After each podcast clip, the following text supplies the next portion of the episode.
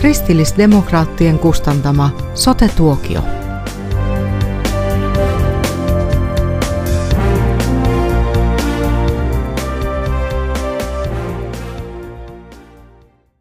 Tervetuloa seuraamaan kristillisdemokraattien sote-tuokiota. Tässä ohjelmassa esitellään hyvinvointialueen eri lautakuntien tehtäviä ja tämänkertaiset vieraat. Olkaa hyvät, Sari Essa ja, ja Heli Nori. Joo, olen Sari Essa ja, ja tosiaankin täällä hyvinvointialueella nyt sitten valtuutettuna ja myöskin tuolla hallituksessa edustan KDtä ja eh, voi sanoa, että on ollut aika työntäyteinen viime kevät ja myöskin tämä syksy. Kovalla kiireellä tehdään asioita, jotta hyvinvointialueet olisi sitten valmiina starttaamaan ensimmäinen ensimmäistä 2023. Joo, minä olen Heli Norja ja tuota, on tosiaan Kuopion, Kuopion kaupungista hyvinvoinnin edistämisen johtaja Emeriitta. Vuonna 2018 jäin eläkkeelle ja pääasiassa olen tuolla kuntapuolella nyt ollut luottamushenkilönä, mutta täällä hyvinvointialueella sitten niin olen tässä yleispalveluiden lautakunnan varajäsen. Vielä tähän työskentelyyn ei olla lähdetty, mutta, mutta tuota niin, vähitellen tässä sitten alkaa selvitä, mitä kaikkea asioita siinä tullaan hoitamaan. Kerrottako tähän väliin, että ohjelmaan alun perin ilmoittautunut Teija Airaksinen ei pystynyt tänään osallistumaan, joten siitä syystä Sari Essa ja häntä tuuraamassa. Seuraavana mennään sitten siihen lautakuntaan. Mitä lautakuntaa te edustatte ja mitä sen tehtäväkenttään kuuluu? No yleisten palveluiden lautakunta, niin se on oikeastaan koko tämä hyvinvointialueen se kaikkein niin kuin voisiko sanoa hallinnon alaltaan suurin ja myöskin niin kuin eniten näitä eri sektoreita kattava. Eli sinne kuuluu oikeastaan sote-alueesta peruspalvelut, mutta myöskin sitten entinen erikoissairaanhoito, tai kyllähän se jatkossakin on erikoissairaanhoitoa, mutta tämä integraation kauttahan pyritään madaltamaan sitten tämän perustason ja erikoistason välisiä eroja. Eli sinne kuuluu sitten myöskin KYS. Ja sotekeskukset, joissa sitten tietysti on koko tämä, jos ajatellaan tällä hetkellä meidän terveysasemilla olevat palvelut, niin kaikki löytyy sieltä. Sen lisäksi tulee työikäisten sosiaalipalvelut, joka sisältää hyvin monipuolisesti esimerkiksi vaikkapa kuntouttavan työtoiminnan tai sosiaalisen kuntoutuksen ja sitten myöskin suun terveydenhoito, joka löytyy aika monilta soteasemilta tälläkin hetkellä tai terveysasemilta tälläkin hetkellä. Ja siinä mielessä niin on ajatellut näin, että kyllä se on melko paljolti kiinni tästä yleisten palveluiden lautakunnasta, että miten hyvin meillä sitten itse asiassa koko tämä hyvinvointialue tulee onnistumaan, koska siellä on kaikkein suurin osuus meidän budjetista ja siellä on oikeastaan koko tämä järjestelmän niin kuin, ää, ydin. No niin kuin tuossa alussa kerroin, niin olen tuota tosiaan toiminut hyvinvoinnin edistämisen johtajana Kuopion kaupungilla ja Kuopion kaupunkihan perusti hyvinvointipalveluiden alueen vuoden 2011 alusta, eli, sit, eli aika kauan sitten jo. Ja minulla oli kunnia niin kuin, aloittaa sitten tavallaan tämä toiminta, suunnitella sitä.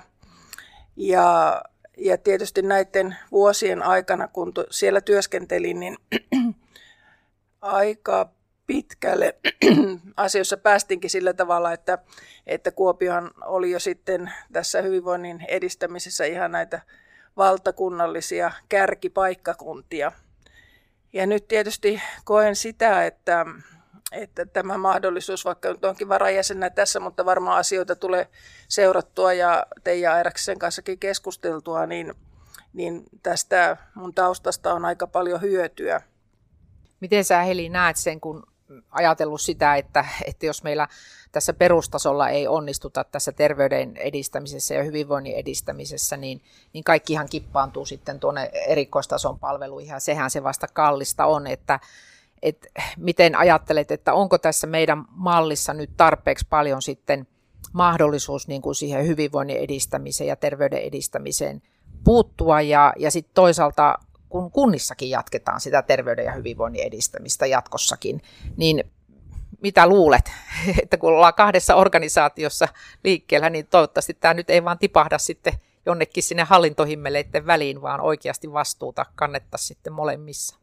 Joo, olet Sari ihan oikeassa, että kyllähän tämä hyvinvoinnin edistäminen, niin tämähän on ihan nyt kohtalon kysymys tässä koko uudistuksessa sillä tavalla, että, että ku, kuinka paljon voidaan tehdä yhteistyössä sellaisia asioita ihan jo niin kuin kunnan eri hallintokuntien välillä ja sitten tietysti hyvinvointialue ja kuntien välillä, järjestöjen kanssa ja niin edelleen, että nämä, nämä tuota, rajapinnat on erittäin tärkeitä. Että mä otan nyt esimerkin tuosta ihan omasta työstäni, että silloin kun lähdin miettimään, kun mulle tämmöinen alue tuli kuin hyvinvoinnin edistämisen palvelualue, niin mietin, että mitähän tämä nyt oikein tarkoittaa. Ja piirtelin isolle paperille sitten ympyröitä, jossa luki muun muassa liikunnan aktivointi, kulttuurin aktivointi, ehkäisevä päihdetyö. Siellä luki osallisuuden edistäminen, lähiötyö,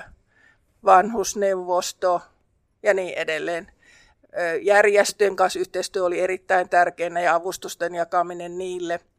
Niin nyt jatkossakin niin, niin tuota, sekä kuntien sisällä, joissakin kunnissa se on jo melko pitkällä, että siellä on mietitty näitä asioita ja että on sellainen henkilö, joka on koko tai osapäivätoimisesti yleensä vastuussa näistä asioista, mutta monta kuntaa on vielä sellaista, jossa nämä asiat on aika lailla järjestämättä ja sitten nyt kun kuitenkin pitäisi sovittaa ne myös tämän hyvinvointialueen kanssa vielä yhteen. Joo, ja tuossa on ainakin monet järjestöt ollut huolissaan siitä, että miten tämmöiset sotealan toimijajärjestöt, esimerkiksi vaikkapa vammaisjärjestöt, potilasjärjestöt, mutta toisaalta vaikkapa eläkeläisjärjestöt, että miten ne niin kuin tässä hallinnossa nyt sitten pärjäävät ja että kunnat muistaisivat, että vaikka soteasiat siirtyy hyvinvointialueelle, niin kuitenkin tuettaisiin myöskin näitä järjestöjä jatkossakin. Ja esimerkiksi monilla kunnilla on saattanut olla sellaisia käytäntöjä, että toimitilat on saattanut olla ilmaisia näille järjestöille tai jotakin muuta pientä avustusta on annettu ja siellä järjestökentässä on tietysti iso huoli, että, että miten käy niin kuin jatkon kannalta. Ja nyt sitten tietysti kun ajatellaan tälläkin viikolla vanhusten viikko vietetään, niin, niin kyllä niin kuin vaikkapa eläkeläisjärjestöjen tämmöinen toiminta, joka on monta kertaa vertaistukitoimintaa, mutta myöskin paljon sellaista virkistystoimintaa, jossa on monenlaisia erilaisia retkiä ja, ja voi olla liikuntaa ja muuta vastaavaa, niin kyllä sillä on iso merkitys siinä omassa segmentissään se hyvinvoinnin edistämisessä ja, ja myöskin sitten niin kuin ikäihmisten aktivoimisessa. Miten sä Heli näet, että miten tämä vanhusten, vanhusten niin kuin hyvinvoinnin edistäminen, mitä erityistä meidän pitäisi muistaa ja huomioida siinä? Niin no joo, se on sellainen tietysti, joka alkaa olla aika lähellä omaakin sydäntä tämä asia. Ja tuota, niin myöskin ihan käytännössä niin kuin huomannut sen, että miten esimerkiksi tosiaan tämä liikkuminen on aivan äärettömän tärkeää. Mä oon saanut pari vuotta sitten kuntosaliherätyksen itse ja, tuota, ja se, että käyn kaksi kertaa viikossa kuntosalilla, niin se on niin kuin monet polvikivut ja muut kadottanut, kun tuota, ei ne polvet välttämättä paremmiksi ole tullut, mutta ne lihakset siinä ympärillä sillä tavalla, että ruoto pysyy paremmin pystyssä ja tasapaino ja kaikki, että kyllä, tuota, kyllä niin kuin en tiedä kuinka tarpeeksi paljon voisi painottaa sitä, että ikääntyville niin on ehdottoman tärkeää se, että näitä erilaisia liikuntamahdollisuuksia lisätään niin vertaisohjaajatoimintaa kuin ihan niin kuin Kuopiossakin on nyt näitä ulkokuntosaleja esimerkiksi tullut ja muuta, että näitä ihan ilmaisia toimintoja ja sitten tietysti monenlaista järjestettyä, mutta se, että että niin kuin näissäkään niin ei maksut saisi missään tapauksessa nousta. Monta puheenvuoroa kuullut sellaista, jossa ollaan tosi huolissaan siitä, että, että nyt tuota, niin, ei voikaan enää osallistua kaikkeen, mihinkä haluaisi. Ja tietysti sama on kulttuurin puolella myöskin, että tuota, siellä, että ihmisillä on mahdollisuus erilaisia elämyksiä kokea, tietysti itse tehdä asioita, mutta sitten myös yksi asia se, että viedään niin tuonne lähelle ihmisiä, eli että kylillä, niin kuin Kuopiossakin nyt on paljon kuntaliitoksia ja, Ja, tuota, ja sitten kun ajatellaan koko tätä meidän Pohjois-Savon laajaa aluetta, niin miten paljon on sellaista, että, että näitä mahdollisuuksia tulee järjestää myös siellä lähellä sitten ihmisiä. Joo, ja tässä kun miettii kuntakentässä, niin siellähän sitten tässä terveyden ja hyvinvoinnin edistämisessä, niin, niin siellä on myöskin tosi vahvana tekijänä on toki niin kuin liikuntapuoli, siellä urheiluseurat ja, ja liikuntajärjestöt, mutta sitten kansalaisopisto on yksi tämmöinen, joka niin kuin aika monessa kunnassa vastaa loppujen lopuksi siitä, että ne pienimmätkin syrjäkylät, niin siellä on jotakin toimintaa. Ja katson, että, että tässä niin kuin on hyvä ymmärtää, että tässä näitä hallinnon rajoja pitäisi pystyä vaan rohkeasti ylittämään ja, ja edelleenkin niin kuin tätä vapaan sivistystyön puolta niin muistaa sitten hyödyntää tässä terveyden edistämisen, hyvinvoinnin edistämisen kohdalla. Mutta mietin tässä myös sitä, että kun nyt kun tätä hallinnollisesti ollaan rakentamassa, niin tätä perustasoa tuossa juuri hallituksessa käsiteltiin, että perustasoa ollaan niin tämmöisen aluejaon pohjalta tekemässä, eli tulevaisuudessa meidän näitä peruspalveluita Pohjois-Savossa katsotaan pohjoisen, koillisen, keskisen, läntisen ja eteläisen, eteläisen perustason vinkkelistä, ja tietysti totta kai me voimme hakeutua sillä alueella siihen, siihen palveluun, mikä meitä miellyttää, mutta kuitenkin tämmöinen hallinnollinen järjestelmä on rakennettu. Ja tietysti tämä hallinto on sellainen, joka pitää olla paikallansa, mutta että ennen kaikkea meidän pitää katsoa sitä sieltä kansalaisten näkökulmasta, palveluiden käyttäjien, potilaiden, asiakkaiden näkökulmasta. Ja miten sä, Heli, ajattelet, että tässä Pohjois-Savon hyvinvointialueella, niin miten hyvin meillä on nyt informoitu ihan tavallisia kuntalaisia siitä, että miten nämä hyvinvointipalvelut sitten tulevaisuudessa tulee järjestäytymään ja, ja onko, onko saatu niin kuin tarpeeksi informaatiota? Miten ajattelet ihan, ihan sieltä kuntalaisen näkökulmasta? No tietysti tässä on niin suuri ero, jos ajatellaan tuota Kuopio Cityä ja sitten tätä ympäröivää maaseutua, kaikkea ja näitä pienempiä kaupunkejakin kyllähän tota, sitä informaatiota on pyritty antamaan, mutta kyllä musta tuntuu, että kyllä aika paljon on vielä sillä tavalla, sillä tavalla tota, ihmetystä siitä ja epätietoisuutta ja huoltakin, että kuinka palvelujen tulee käymään.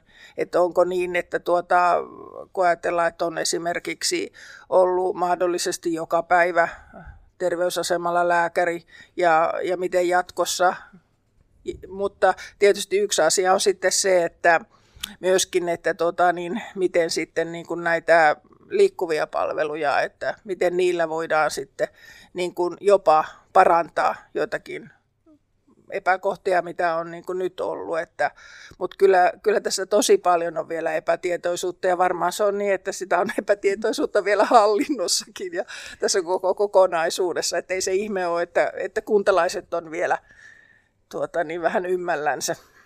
Joo, ja kyllä tässä aika kiire on mm. ollut mm. sitten järjestää asioita ja jotenkin, no itse ajattelen näin, että, että tässä pitää aina ajatella myös se, se mahdollisuuksien näkökulma, ei aina vaan niitä uhkia, että miettinyt vaikkapa näitä erikoistason palveluita, että, että eihän tänä päivänä voida unelmoidakaan siitä, että meillä olisi niin erikoislääkäreitä vaikka tuolla terveysasemilla, mutta josko me näiden digipalveluiden kautta päästä siihen, että olisi mahdollisuus konsultaatioon ja sitten kun tämä hallinnollisesti toivon mukaan integraatio madaltaa näitä kynnyksiä, niin silloin olisi niin kuin mahdollisuus saada sitä erikoistason konsultaatiota ihan sinne perusterveydenhuollon puolelle ja sinne sote-keskuksiin, että tässä myöskin pitää ajatella, että tämmöiset mahdollisuudet voisi olla tulevaisuudessa tätä meidän hyvinvointialuetta parantamassa. No vielä mietin tässä sitä, että kun kristillisdemokraatit katsoo näitä, näitä hyvinvointialueita, niin, niin että mitkä meillä on ollut aina niitä tärkeimpiä ja keskeisimpiä asioita, että kyllä esimerkiksi puolueenkin näkökulmasta silloin, kun tätä lainsäädäntöä tehtiin, niin silloin me kovasti jo tuotiin esille se, että Suomessa tämä perustaso pitäisi saada kuntoon. Että meillä, meillä erikoissairaanhoito ja puhumattakaan työterveydestä, niin nehän on varsin mallikkaassa kunnossa, mutta se, missä meillä tällä hetkellä terveydenhoitojärjestelmä klenkkaa, niin se on ehdottomasti peruspalvelut ja, ja juurikin se terveyskeskustaso ja sinne meidän pitäisi pystyä nyt sitten panostuksia saamaan.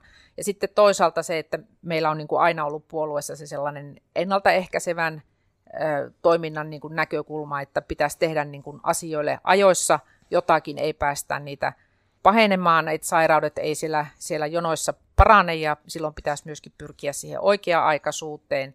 Ja sitten juuri tämä terveyden edistäminen, hyvinvoinnin edistäminen, että se on niin kuin meillä, meidän yhteiskunnassa semmoinen miljoonien mahdollisuus, niin, niin tietenkin eurojen suhteen kuin myöskin sitten ihmisten inhimillisen hyvinvoinnin suhteen. Ja siinä mielessä niin voisi sanoa, että me olemme tämmöinen hyvinvoinnin ja terveyden edistämisen puolue niin kuin lähtökohtaisestikin jo.